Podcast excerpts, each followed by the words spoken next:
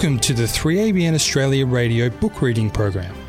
The Desire of Ages, written by Ellen White, is an inspirational account of the life and ministry of Jesus. What you are about to hear is a dramatized audio version of this book, created by Nancy Hamilton Myers.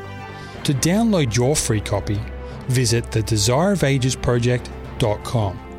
Listen now as Nancy continues to read from The Desire of Ages. The Desire of Ages, chapter 26, at Capernaum. At Capernaum, Jesus dwelt in the intervals of his journeys to and fro, and it came to be known as his own city. It was on the shores of the Sea of Galilee, and near the borders of the beautiful plain of Gennesaret, if not actually upon it. The deep depression of the lake gives to the plain that skirts its shores the genial climate of the south. Here, in the days of Christ, flourished the palm tree and the olive. Here were orchards and vineyards, green fields and brightly blooming flowers in rich luxuriance, all watered by living streams bursting from the cliffs. The shores of the lake and the hills that at a little distance encircle it were dotted with towns and villages. The lake was covered with fishing boats. Everywhere there was the stir of busy, active life. Capernaum itself was well adapted to be the center of the Saviour's work. Being on the highway from Damascus to Jerusalem and Egypt, and to the Mediterranean Sea, it was a great thoroughfare of travel.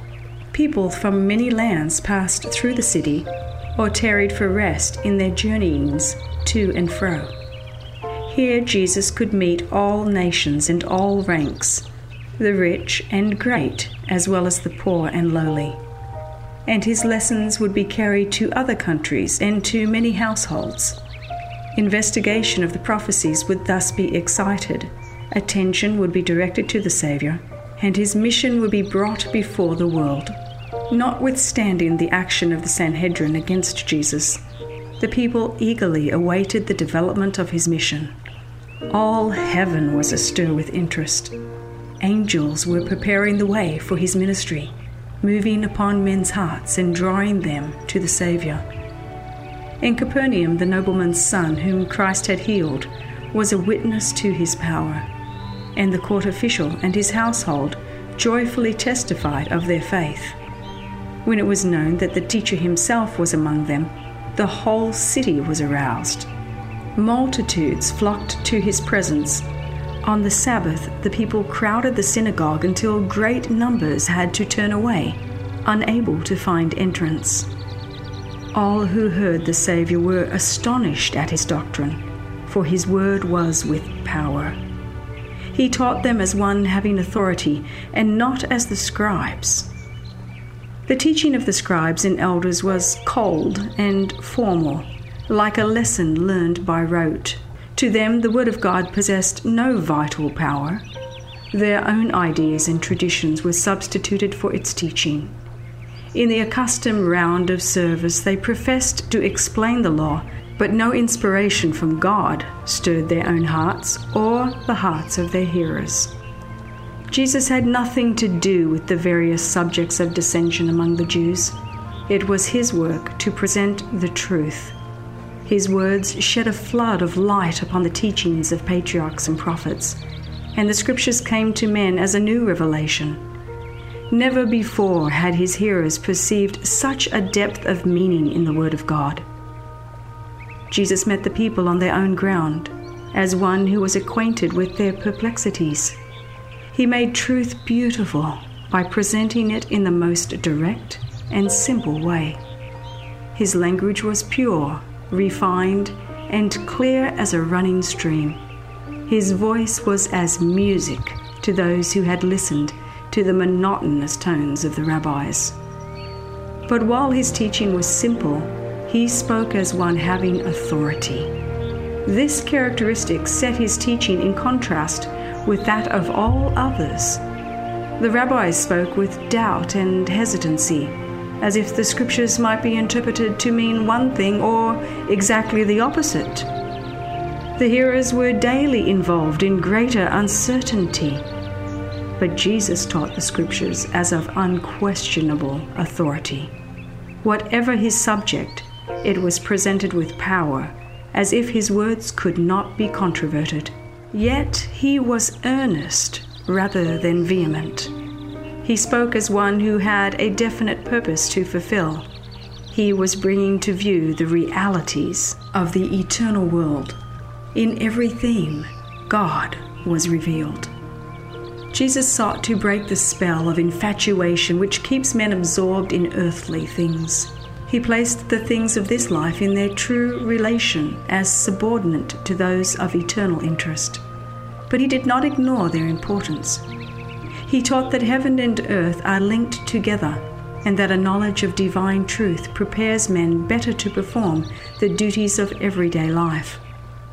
He spoke as one familiar with heaven, conscious of his relationship to God yet recognizing his unity with every member of the human family. His messages of mercy were varied to suit his audience. He knew how to speak a word in season to him that is weary, for grace was poured upon his lips, that he might convey to men in the most attractive way the treasures of truth. He had tact to meet the prejudiced minds and surprise them with illustrations that won their attention. Through the imagination, he reached the heart. His illustrations were taken from the things of daily life, and although they were simple, they had in them a wonderful depth of meaning. The birds of the air, the lilies of the field, the seed, the shepherd, and the sheep.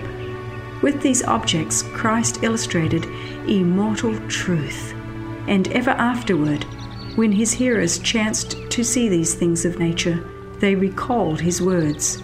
Christ's illustrations constantly repeated his lessons. Christ never flattered men. He never spoke that which would exalt their fancies and imaginations, nor did he praise them for their clever inventions. But deep, unprejudiced thinkers received his teaching and found that it tested their wisdom. They marveled at the spiritual truth expressed in the simplest language. The most highly educated were charmed with his words, and the uneducated were always profited. He had a message for the illiterate, and he made even the heathen to understand that he had a message for them. His tender compassion fell with a touch of healing upon weary and troubled hearts. Even amid the turbulence of angry enemies, he was surrounded with an atmosphere of peace the beauty of his countenance, the loveliness of his character. Above all, the love expressed in look and tone drew to him all who were not hardened in unbelief. Had it not been for the sweet, sympathetic spirit that shone out in every look and word, he would not have attracted the large congregations that he did. The afflicted ones who came to him felt that he linked his interest with theirs as a faithful and tender friend, and they desired to know more of the truths he taught. Heaven was brought near. They longed to abide in his presence, that the comfort of his love might be with them continually. Jesus watched with deep earnestness the changing countenances of his hearers. The faces that expressed interest and pleasure gave him great satisfaction. As the arrows of truth pierced to the soul, breaking through the barriers of selfishness and working contrition and finally gratitude, the Saviour was made glad. When his eye swept over the throng of listeners and he recognized among them the faces he had before seen, his countenance lighted up with joy. He saw in them hopeful subjects for his kingdom. When the truth, plainly spoken, touched some cherished idol, he marked the change of countenance, the cold, forbidding look, which told that the light was unwelcome. When he saw men refuse the message of peace, his heart was pierced to the very depths. Jesus in the synagogue spoke of the kingdom he had come to establish and of his mission to set free the captives of Satan. He was interrupted by a shriek of terror.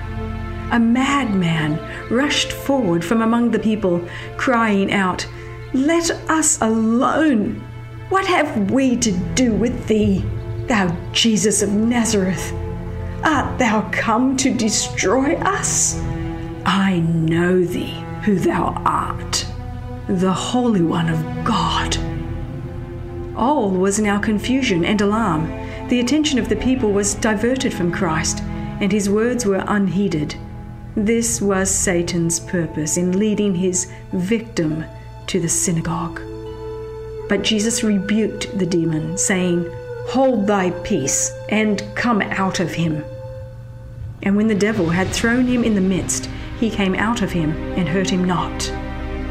The mind of this wretched sufferer had been darkened by Satan, but in the Saviour's presence a ray of light had pierced the gloom. He was roused to long for freedom from Satan's control, but the demon resisted the power of Christ. When the man tried to appeal to Jesus for help, the evil spirit put words into his mouth, and he cried out in an agony of fear. The demoniac partially comprehended that he was in the presence of one who could set him free. But when he tried to come within reach of that mighty hand, another's will held him. Another's words found utterance through him. The conflict between the power of Satan and his own desire for freedom was terrible. He who had conquered Satan in the wilderness of temptation was again brought face to face with his enemy. The demon exerted all his power to retain control of his victim. To lose ground here would be to give Jesus a victory. It seemed that the tortured man must lose his life in the struggle with the foe that had been the ruin of his manhood. But the Saviour spoke with authority and set the captive free. The man who had been possessed stood before the wondering people, happy in the freedom of self possession. Even the demon had testified to the divine power of the Saviour. The man praised God for his deliverance. The eye that had so lately glared with the fire of insanity now beamed with intelligence and overflowed with grateful tears. The people were dumb with amazement. As soon as they recovered speech, they exclaimed one to another, What is this? A new teaching! With authority he commandeth even the unclean spirits, and they obey him. The secret cause of the affliction that had made this man a fearful spectacle to his friends and a burden to himself was in his own life. He had been fascinated by the pleasures of sin and had thought to make life a grand carnival. He did not dream of becoming a terror to the world and the reproach of his family. He thought his time could be spent in innocent folly but once in the downward path, his feet rapidly descended. Intemperance and frivolity perverted the noble attributes of his nature, and Satan took absolute control of him. Remorse came too late. When he would have sacrificed wealth and pleasure to regain his lost manhood, he had become helpless in the grasp of the evil one. He had placed himself on the enemy's ground and Satan had taken possession of all his faculties. The tempter had allured him with many charming presentations, but when once the wretched man was in his power, the fiend became relentless in his cruelty and terrible in his angry visitations. So it will be with all who yield to evil. The fascinating pleasure of their early career ends in the darkness of despair or the madness of a ruined soul. The same spirit that tempted Christ in the wilderness and that possessed the maniac of Capernaum controlled the unbelieving Jews. But with them he assumed an air of piety, seeking to deceive them as to their motives in rejecting the Saviour. Their condition was more hopeless than that of the demoniac, for they felt no need of Christ. and were therefore held fast under the power of Satan. The period of Christ's personal ministry among men was the time of greatest activity for the forces of the kingdom of darkness. For ages, Satan, with his evil angels, had been seeking to control the bodies and the souls of men, to bring upon them sin and suffering. Then he had charged all this misery upon God. Jesus was revealing to men the character of God. He was breaking Satan's power and setting his captives free.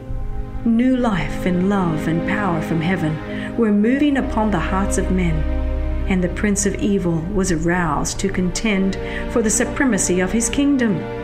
Satan summoned all his forces and at every step contested the work of Christ. So it will be in the great final conflict of the controversy between righteousness and sin. While new life and light and power are descending from on high upon the disciples of Christ, a new life is springing up from beneath and energizing the agencies of Satan. Intensity is taking possession of every earthly element with a subtlety gained through centuries of conflict, the Prince of Evil works under a disguise. He appears clothed as an angel of light, and multitudes are giving heed to seducing spirits and doctrines of devils. In the days of Christ, the leaders and teachers of Israel were powerless to resist the work of Satan. They were neglecting the only means by which they could have withstood evil spirits. It was by the word of God that Christ overcame the wicked one.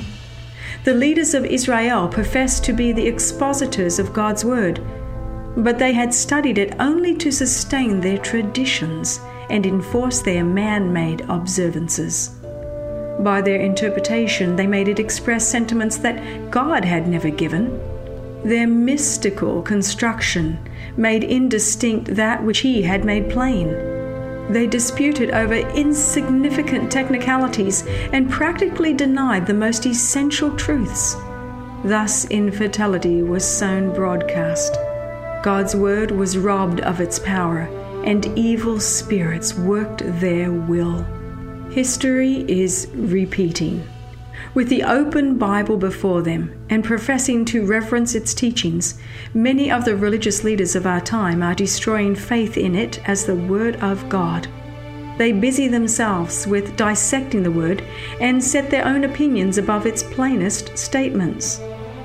In their hands, God's Word loses its regenerating power. This is why infidelity runs riot and iniquity is rife. When Satan has undermined faith in the Bible, he directs men to other sources for light and power. Thus, he insinuates himself. Those who turn from the plain teaching of Scripture and the convicting power of God's Holy Spirit are inviting the control of demons. Criticism and speculation concerning the Scriptures have opened the way for Spiritism and Theosophy those modernized forms of ancient heathenism, to gain a foothold even in the professed churches of our Lord Jesus Christ. Side by side with the preaching of the gospel, agencies are at work which are but the medium of lying spirits. Many a man tampers with these merely from curiosity, but seeing evidence of the working of a more than human power, he is lured on and on until he is controlled by a will stronger than his own. He cannot escape from its mysterious power. The defenses of the soul are broken down. He has no barrier against sin. When once the restraints of God's word and his spirit are rejected, no man knows to what depths of degradation he may sink secret sin, or master passion may hold him a captive as helpless as was the demoniac of Capernaum. Yet his condition is not hopeless. The means by which we can overcome the wicked one is that by which Christ overcame the power of the Word. God does not control our minds without our consent, but if we desire to know and to do His will, His promises are ours. Ye shall know the truth, and the truth shall make you free. If any man willeth to do his will, he shall know of the teaching. Through faith in these promises, every man may be delivered from the snares of error and the control of sin. Every man is free to choose what power he will have to rule over him. None have fallen so low, none are so vile, but that they can find deliverance in Christ. The demoniac, in place of prayer, could utter only the words of Satan, yet the heart's unspoken appeal was heard. No cry from a soul in need, though it fail of utterance in words, will be unheeded. Those who will consent to enter into covenant relation with the God of heaven are not left to the power of Satan or to the infirmity of their own nature. They are invited by the Saviour. Let him take hold of my strength, that he may make peace with me, and he shall make peace with me. The spirits of darkness will battle for the soul once under their dominion, but angels of God will contend for that soul with prevailing power. The Lord says, Shall the prey be taken from the mighty, or the lawful captive delivered? Thus saith the Lord Even the captives of the mighty shall be taken away, and the prey of the terrible shall be delivered. For I will contend with him that contendeth with thee and I will save thy children. While the congregation in the synagogue were still spellbound with awe, Jesus withdrew to the home of Peter for a little rest. But here also a shadow had fallen. The mother of Peter's wife lay sick, stricken with a great fever. Jesus rebuked the disease, and the sufferer arose and ministered to the wants of the Master and his disciples. Tidings of the work of Christ spread rapidly throughout Capernaum. For fear of the rabbis, the people dared not come for healing upon the Sabbath. But no sooner had the sun disappeared below the horizon than there was great commotion. From the homes, the shops, the marketplaces, the inhabitants of the city pressed toward the humble dwelling that sheltered Jesus. The sick were brought upon couches. They came leaning upon staffs or supported by friends. They tottered feebly into the Saviour's presence. Hour after hour they came and went, for none could know whether tomorrow would find the healer still among them. Never before had Capernaum witnessed a day like this. The air was filled with the voice of triumph and the shouts of deliverance.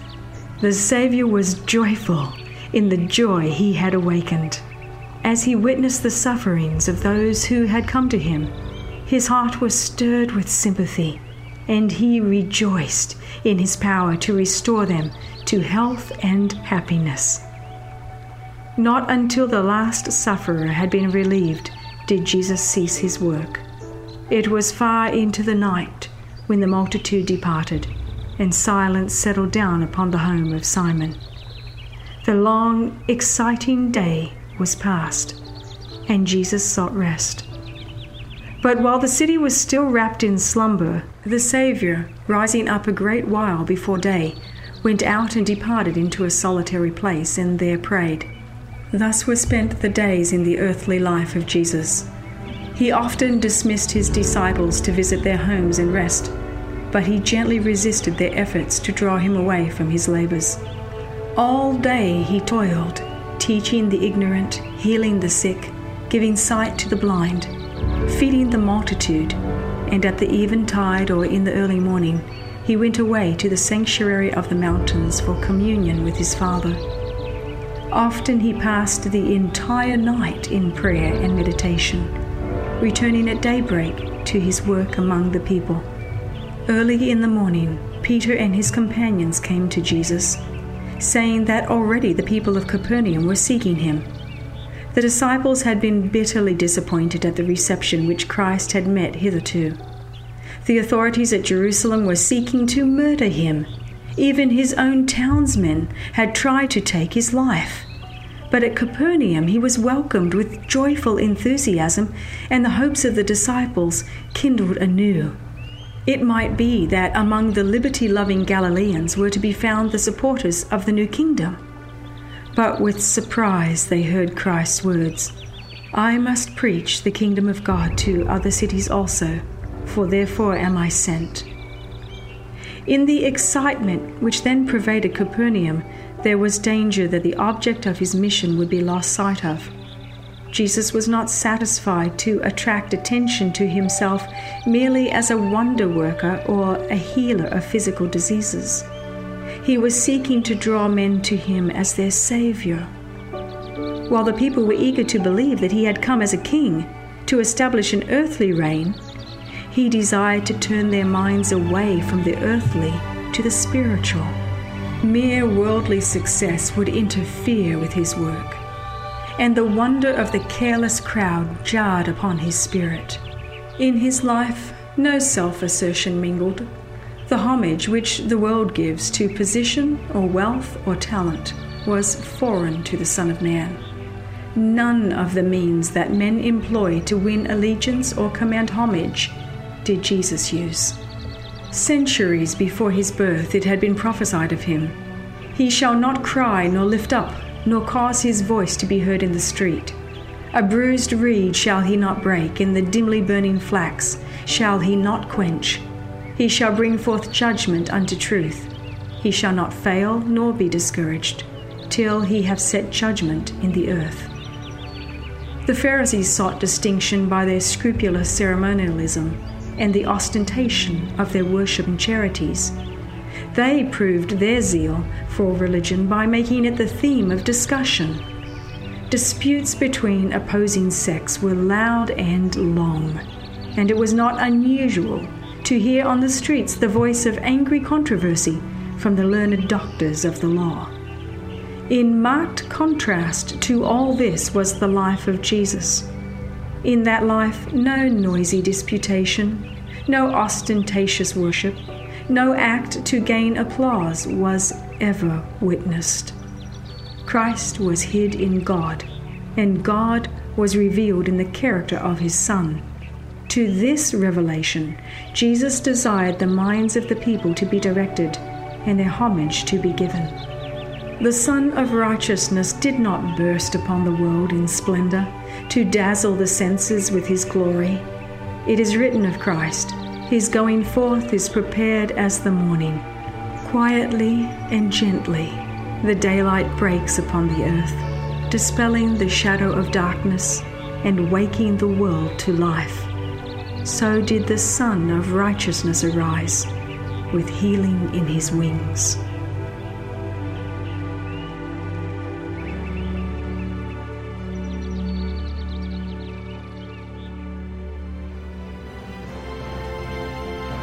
Join us next time as Nancy Hamilton Myers continues her dramatised audiobook, The Desire of Ages, written by Ellen G. White.